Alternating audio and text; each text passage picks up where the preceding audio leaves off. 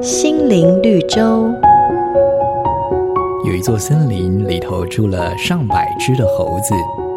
有一天晚上，猴群们到处游逛，来到一棵大树下。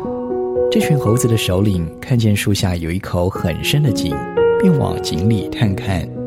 忽然间，首领对着其他的猴子大喊：“不好了，月亮掉进井里了！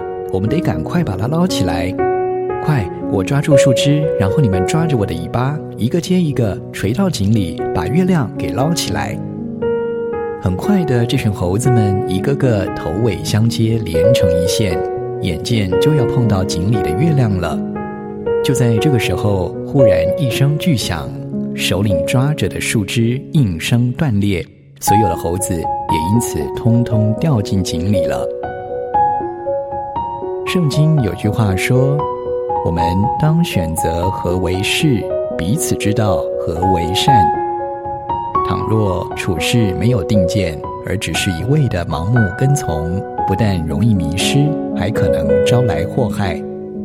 时时警醒，慎思明辨，才不会人云亦云，丧失了判断的能力。每个打动人心的故事，都是驱使我们改变、让我们成长的力量。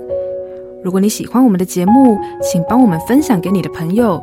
也别忘了按下订阅，避免错过之后精彩的内容。瑞圆银楼与您共享丰富心灵的泉源之旅。